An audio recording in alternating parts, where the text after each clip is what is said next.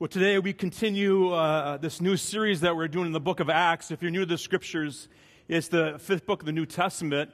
And I just want to kind of repeat some things from last week, some introductory comments, and then also to um, mention something, an, another uh, point that really isn't tied in the three points I want to talk about, but I think it's really important for us.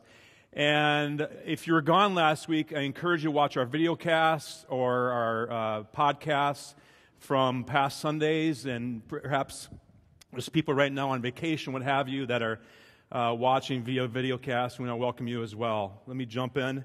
When it comes to the book of Acts, as we talked about last week, who wrote it? It's a question we want to ask, and it's written by a guy named, we believe, Luke. He was a physician, and medicine was sort of a burgeoning discipline at that time, so he wasn't very affluent, but he was a Syrian who lived in Antioch, and he came to Christ as a result of Paul and Barnabas. In fact, his story is kind of in the middle, in the middle of the book of Acts of how he comes to Christ. It's really cool. But he writes Acts and outlines a number of things. But the, the, the, some, some, of the biographical things about uh, Luke is the fact that he traveled quite a bit with Paul. And a lot of the things that happen in Acts as a result of Peter and Paul, that's where Luke gets that information. Also, uh, we believe that he never married, never had children, was with Paul all the way until Paul was beheaded in Rome. And that's where the book of Acts leaves, let, ends with Paul being in Rome. And after that, Luke um, uh, began to go in other areas to expand his ministry, and we believe he died at the age of 85 of natural causes. One of the few uh, leaders of the church that actually died of natural causes, him and John. And when it comes to the book of Acts and also uh, the Gospel of Luke, Gospel of Luke, and then the book of Acts is like a sequel that, um, that Luke is writing to his beneficiary, or his benefactor rather, and that's Theophilus. Theophilus, we believe, actually funded, paid for um, Luke's ministry and his travels. And in, when you put the Gospel of Luke and the book of Acts together, you have one fourth of the New Testament. So if you take all Paul's letters, all Peter's letters, all of John's letters, and combine them together, the Gospel of Luke and the sequel book of Acts is still larger. So for you and I, our understanding of Christianity, as we say in seminary, is very Lucan. It's influenced by Luke quite a bit. And I'm so excited about this series. We're going to be in this until the end of June. And for us, it's really uh, to go back to the origin of the church. Because the question is, where did Maple Grove Covenant Church come from? And we were planted by Redeemer Covenant Church. You can kind of trace that back. But if you do like a sort of a family tree or a church tree, it uh, invariably goes back to the first church that we see in Jerusalem. Because the book of Acts is all about how the church changed the world. And we're going to see that happen. And also, uh, another themes that we see is how Christianity began, the spreading the gospel, and also the work of the Holy Spirit in our lives. And, and, and maybe you're here, and for you, the Holy Spirit, it's like the Holy Ghost, or it's you're, you're not quite sure what it is or what He is. And I think you're going to learn a lot about the Holy Spirit because that's one of the themes that Luke hits on, both in his gospel and the book of Acts. And this morning, we're going to look in particular how the Holy Spirit empowers us to be courageous. And we're going to see this embodied by Peter. So you have a Bible. I'd like to just begin with, uh, again, a few introductory comments. The book of Acts, chapter 1, verse 8. We're going to go back to um, a verse that we talked about last week because this is a, a, key verse in a number of ways. As I mentioned last week, Acts 1 8 is the table of contents for the book of Acts. If you want to kind of follow along, goes Jerusalem, uh, Judea, Samaria, the ends of the earth, and Rome was called the ends of the earth. That's how the, the book happens. It's the, the actions and the activities and events occur in that um, succession. But it says in chapter 1, verse 8, But you will receive power. And I'd like you to underline that phrase, receive power, or empowered in some translations. When the Holy Spirit comes upon you, and you will be my witnesses. You will be my witnesses. Circle that word witnesses. And then Jesus clarifies it. He elaborates. He says, telling, uh, telling about me everywhere, telling uh, people about me everywhere in Jerusalem. And then he goes through the different locations. So that, would, that's what it means to be a witness, is to tell people about Jesus. And you and I are called to do that. that this is not something that was descriptive, as I talked about last week, of a, a singular, unique historical event that happened back there. It definitely was a historical event, but also carries over to us that we need to be witnesses because other scriptures support that. Timothy says, or Paul says to Timothy, for example, Timothy is a young pastor in the church of Ephesus. He says, uh, Do the work of an evangelist. Because um, some people are gifted towards evangelism. Evidently, Timothy was not. But still, he had, uh, I would say, the duty, the commission, as we talked about last week, to be an evangelist. That you and I are called, we're commissioned to share the gospel. And as we do, to know that we're empowered by the Holy Spirit to do that because we need courage to do that, don't we? It's not easy for a lot of us. And the Holy Spirit empowers us, as it says in verse 8 receive power. And then uh, turn over to chapter 3. If you want to turn over there in Acts, Acts chapter 3. We find this incredible story where Peter and John are walking along, and there is a, be- a beggar who has been lame since birth, and crippled, who's been uh, crippled since birth and he asks for money because he needs some, he needs some money to make ends meet. And Peter says, Silver and gold we do not have, but the name of Jesus of Nazareth be healed. And instantly he's healed. Look at verse 11, chapter 3. They all rushed out in amazement to Solomon's uh, colonnade, or uh, it's called Solomon's porch in the vernacular. It was just kind of an area people could be hanging out and conversations, and it, it might be like a, a, city square that we have uh, today. But they're hanging out talking, and we've seen verse 11 uh, that there's amazement. All these people are there, and there's the, uh, the person that's healed. It says, where the man was holding tightly to Peter and John. Imagine that scene. You got Peter and John, and I kind of imagine the, uh, the healed uh, beggar just holding tightly in case there's a relapse. You know, in case the healing doesn't really work. I just kind of picture him holding tightly in case this miracle really doesn't happen. And he's, and he's right there. But it, it works. He is healed. And Peter senses an opportunity. In verse 12, you'll see it. Peter saw his opportunity. The door was open. The door was open. It was a good time to preach a sermon. In my mind, it's always a good time to preach a sermon. Wherever I am, I want to preach a sermon. And we see what happens here verses 12 through 16. And this is going to, uh, this is going to be the bulk of uh, my message. Let me pray for us as we start. God in heaven, I pray for your anointing upon this message. And God, I pray for uh, each of us. Um, perhaps after a, a, busy, a busy week and maybe yesterday just getting outside and enjoying the, just the incredible weather, um, help us to refocus. Help us, in a sense, to reboot, to orient our hearts and our minds towards you because our instinct is not to do that. Our instinct is to make it about us. Uh, so, God, this sermon, this service is for your renown. It's for your name. It's for your glory. In Jesus' name we pray. Everybody said, Amen. Verses 12 through 16. Peter saw his opportunity and addressed the crowd. People of Israel, he said, What is so surprising about this? And why stare at us as though we had made this man walk by our own power or godliness? It had been very easy for Peter and John, you know, to like take the credit for it. Yeah, we have that power now, and we just healed this man. And I'm sure if they stayed with that, they'd have all these teaching gigs. I, I, I, sort of speculate that they would have made money. People would have been inviting them to come to their gatherings because this incredible miracle. But Peter doesn't do that. He points back to God. How many of us, when it comes to something in our, our life that's significant, some, some great result, that we point back to God? I know I, I don't enough. I know I, I tend to, you know, thank you or yeah, and but don't I don't go, yeah, but it's really God. God using me, God empowering me. Yes, I have to show up, but God's doing something in my life.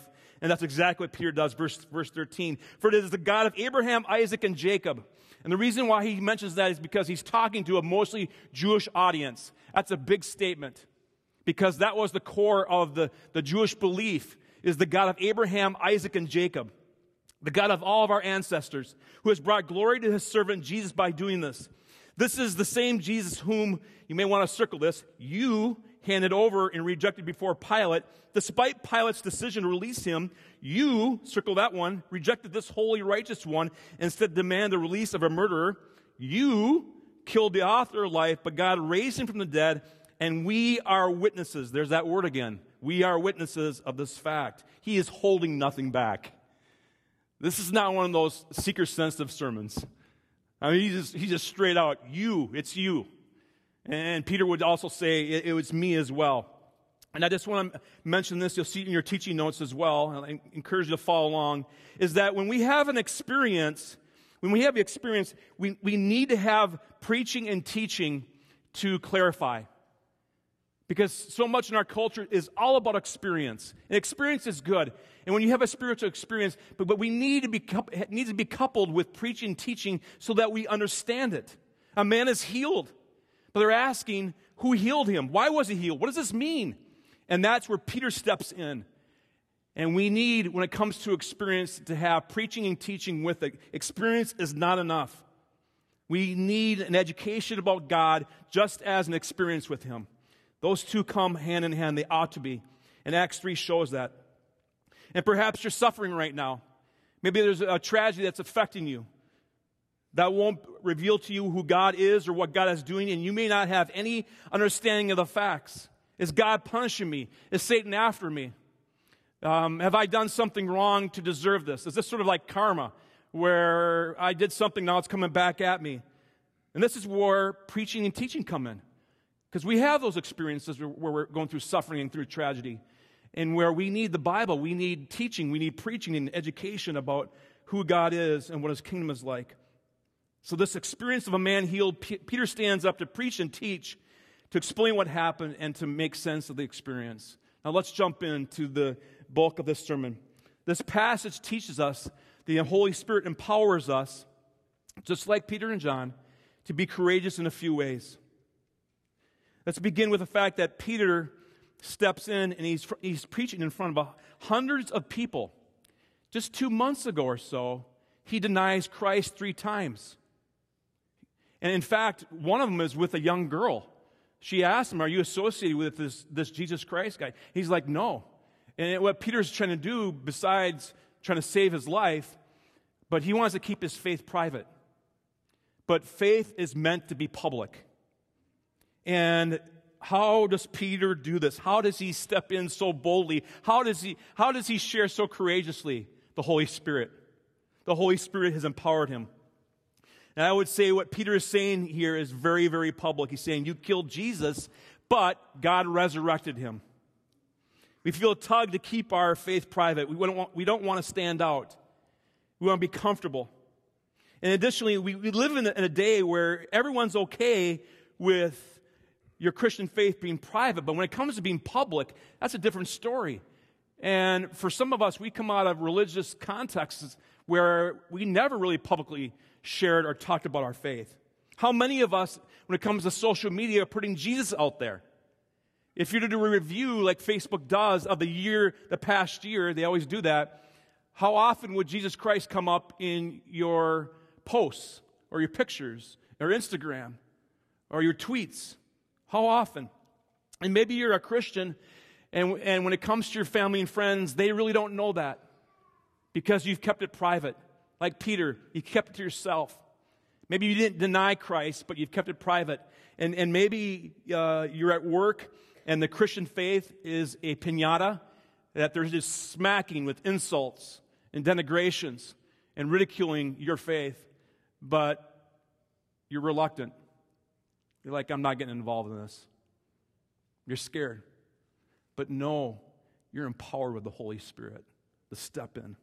Or maybe you're at a class or a college like I was at the University of Minnesota, and a, a, teacher or professor takes some jabs at Christianity. What do you do? Do you stay comfortable and just keep your Christianity to yourself and keep it private? Or maybe you speak up and say something like this Hey, since, since we're talking about Jesus, as a Christian, I'd like to talk about Jesus since you brought it up. And maybe you say that to your professor, your teacher. You brought it up. Since we all believe in tolerance and religious uh, diversity, I thought I'd give you an opportunity to exercise that great kindness to me. yeah.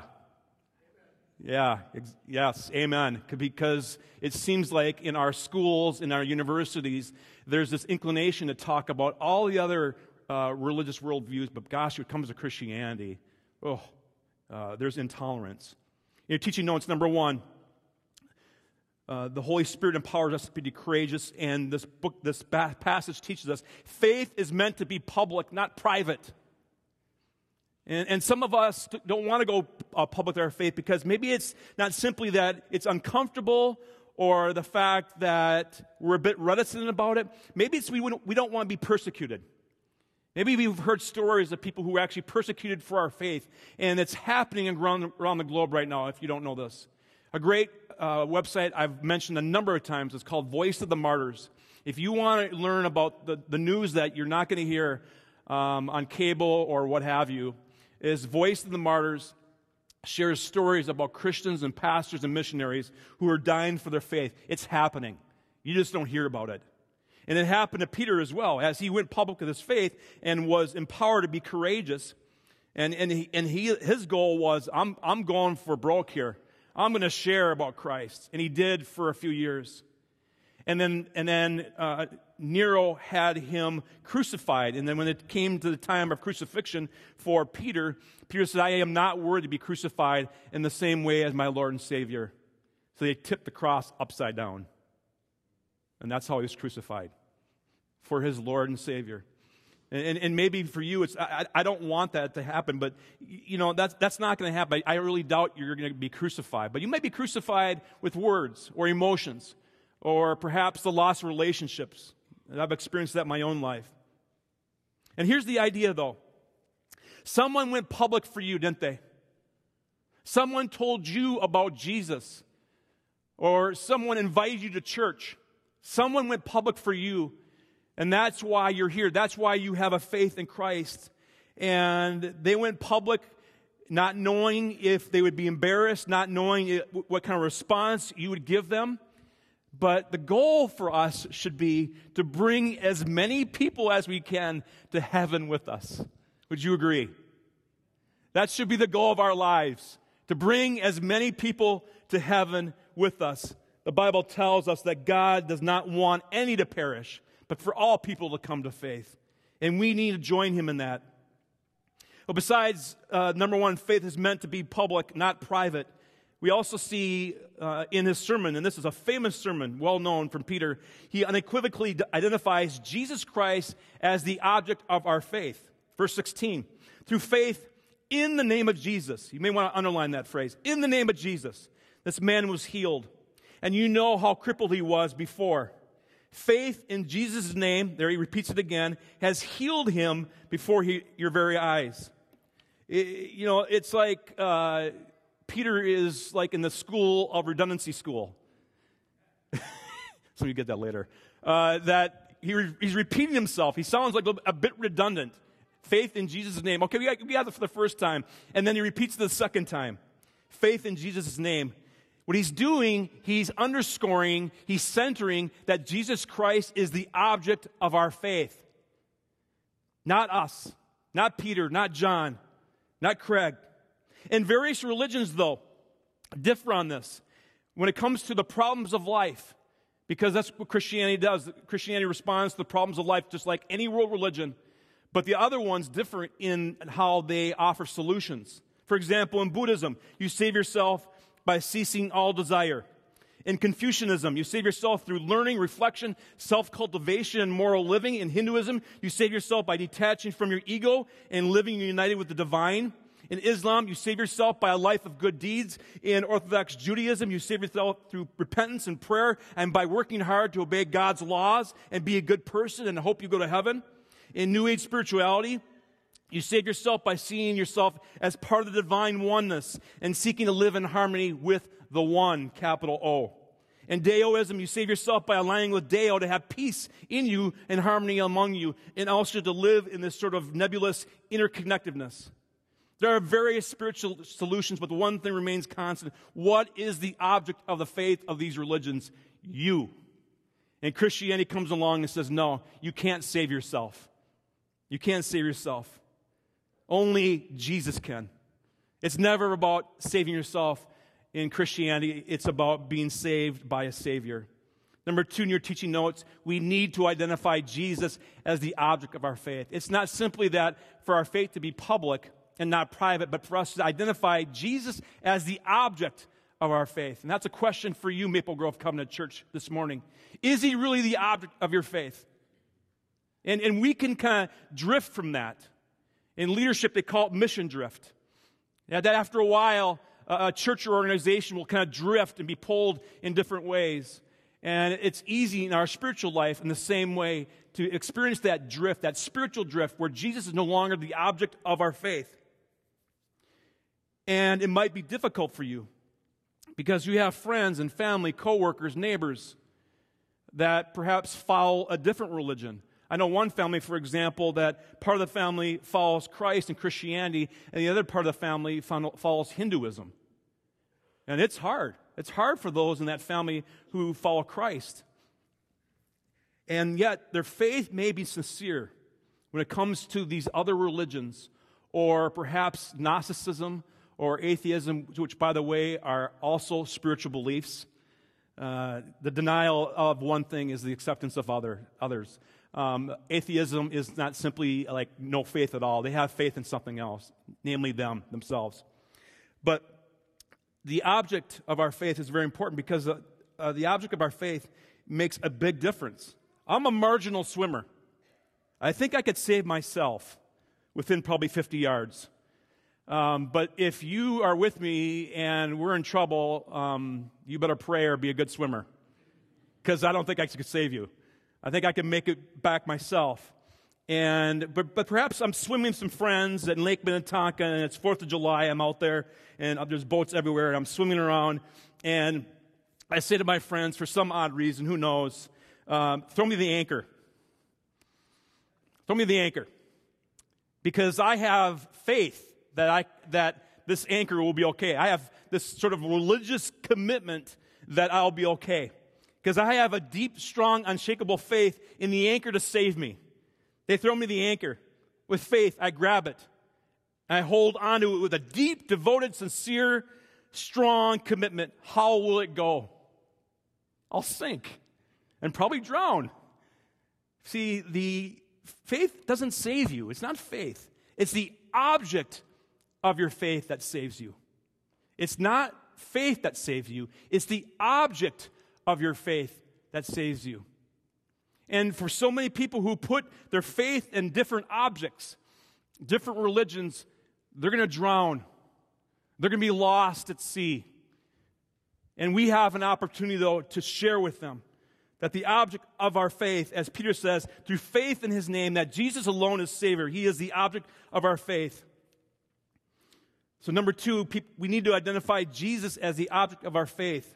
Next, and what I love about Peter here in verse 12, Peter saw this opportunity and addressed the crowd. And he goes into the sermon, and it's in front of hundreds of people.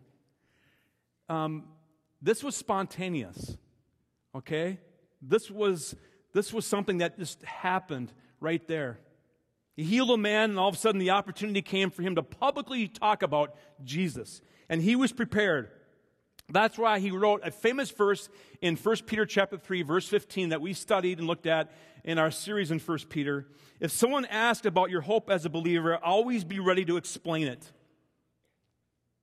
How many of you, if you, uh, if your teacher or your college professor said, you know what, my class, we're not going to have exams, we're not going to have quizzes, um, we're not going to have any pop quizzes, how would you guys respond, high school students?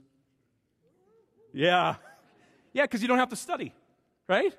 There's no need to study. You'd be like, hallelujah. We're, we're not going to have tests or exams. Then I won't study. And teachers, teachers know that, though. Professors know that. If they don't have tests, if they don't have quizzes, then students won't study and learn. And one of the things in, in high school and college I hated were pop quizzes. I hated pop quizzes. And because you never knew when they were coming. And, and, and, you didn't just, you didn't, and if you hadn't read that chapter, if you hadn't uh, taken time to study, and maybe you're putting it off for a number of reasons, you will probably uh, fail miserably at the pop quiz. The Christian life is a series of pop quizzes. It really is. That we have an opportunity like Peter, where someone is going through perhaps something, and it might be cancer, it might be um, a health condition, or something like that. How would you respond to that? And then you say, maybe, I'll pray for you. And in addition to that, you say, I'll pray for you because I believe in Jesus Christ. And maybe they ask the question, Tell me about that. So we have to be prepared. How would you share with that? Because you and I are commissioned to be witnesses. All of us. Okay? All of us. It's not optional. For us, it's, it's really a matter of obedience. It's funny, though, when it comes to exams and, and quizzes and things like that, how many of us still have nightmares about showing up in a college class or a high school class and there's some kind of exam, a major exam, and you are not prepared? How many of you still have dreams? Yeah, yeah, oh, those are awful. But I had a dream this last week, a few days ago, um, that, uh, and I use uh, the application Microsoft OneNote for my sermons, and I just love it. And I went, it was Sunday morning, and it was a day like today, and I went to my OneNote to get my sermon, and it was blank. And, and then for, and I could picture this, I don't know if it was Sam or Holly, they said, You, you have a couple minutes. You, get, you got to be up to preach quick. And I'm scrambling in my office and, in this dream slash nightmare, and, and I'm trying to find something, and I can't find anything at all. Uh, my commentaries are not helping me and the, the little uh, resources I have. And I got minutes, so I just walk up with my Bible and think I can wing it. And then I start preaching, and it doesn't make any sense. It's all garbly goo, And pretty soon people are sleeping. As a few of you are right now. Just kidding.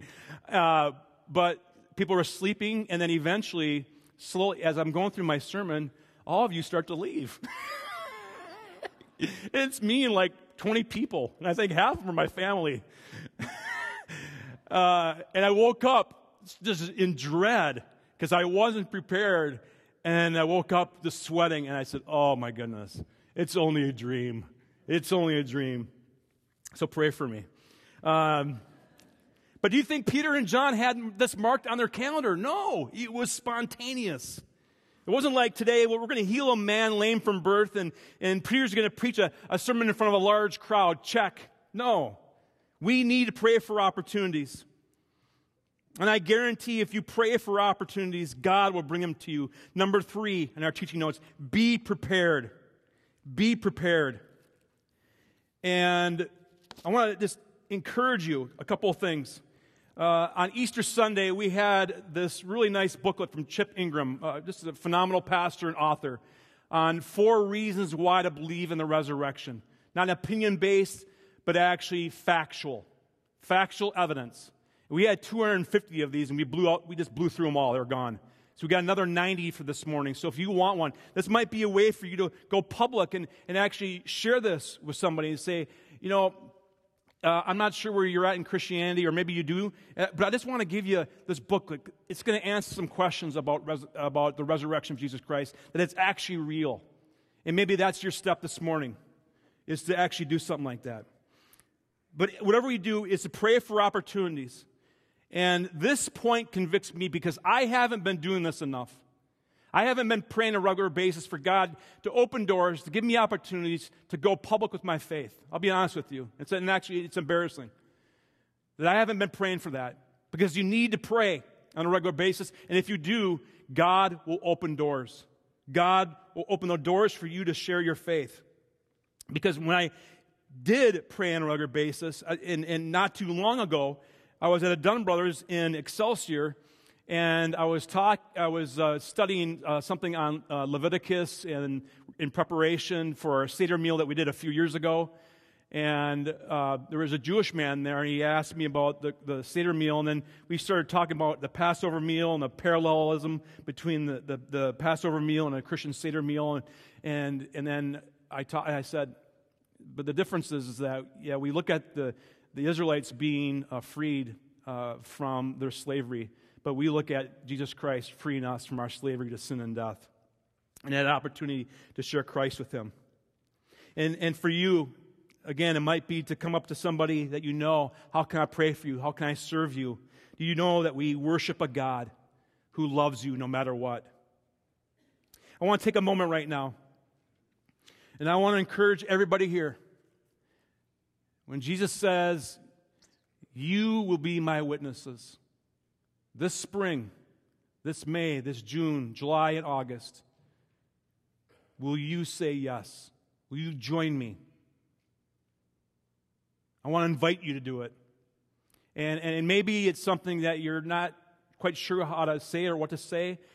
Email me or put on your communication card. I, I, could, I could, I'd love to help you and kind of talk about what you can do. But I want to ask you, Maple Grove Covenant Church, to take your communication card. So, for the, over the next four months, if you're going to pray for opportunities to be a witness, to go public with your faith and share your faith with, with others, invite them to church, simply say on the back of your card, Yes, I'm in.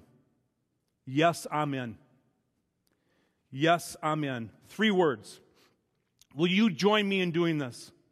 And please put it on your communication card. You can keep it anonymous if you want to, or you can put your name on there. Whatever you do, I promise you this. The next four months, I will pray for the cards that come in for opportunities for us to go public with our faith, to share about the real hope, to share about the real object of faith and hope in Jesus Christ. And if you fill that out, put it in the offering basket and again, you can keep it anonymous, or if you write your name on there, I'd love to pray for you.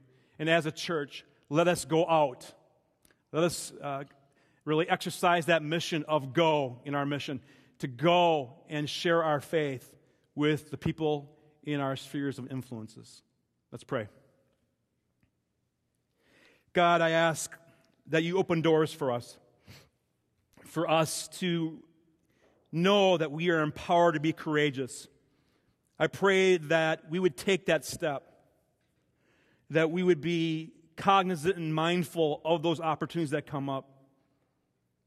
And Lord, help us to have eyes to see people in our lives. It might be at the library, it might be in the neighborhood, it might be on a golf course, it might be at our kids' sporting events where we begin to talk to somebody and there's an opportunity, there's a door to talk about spiritual matters. I pray, God, that each of us would say yes. Amen. Amen.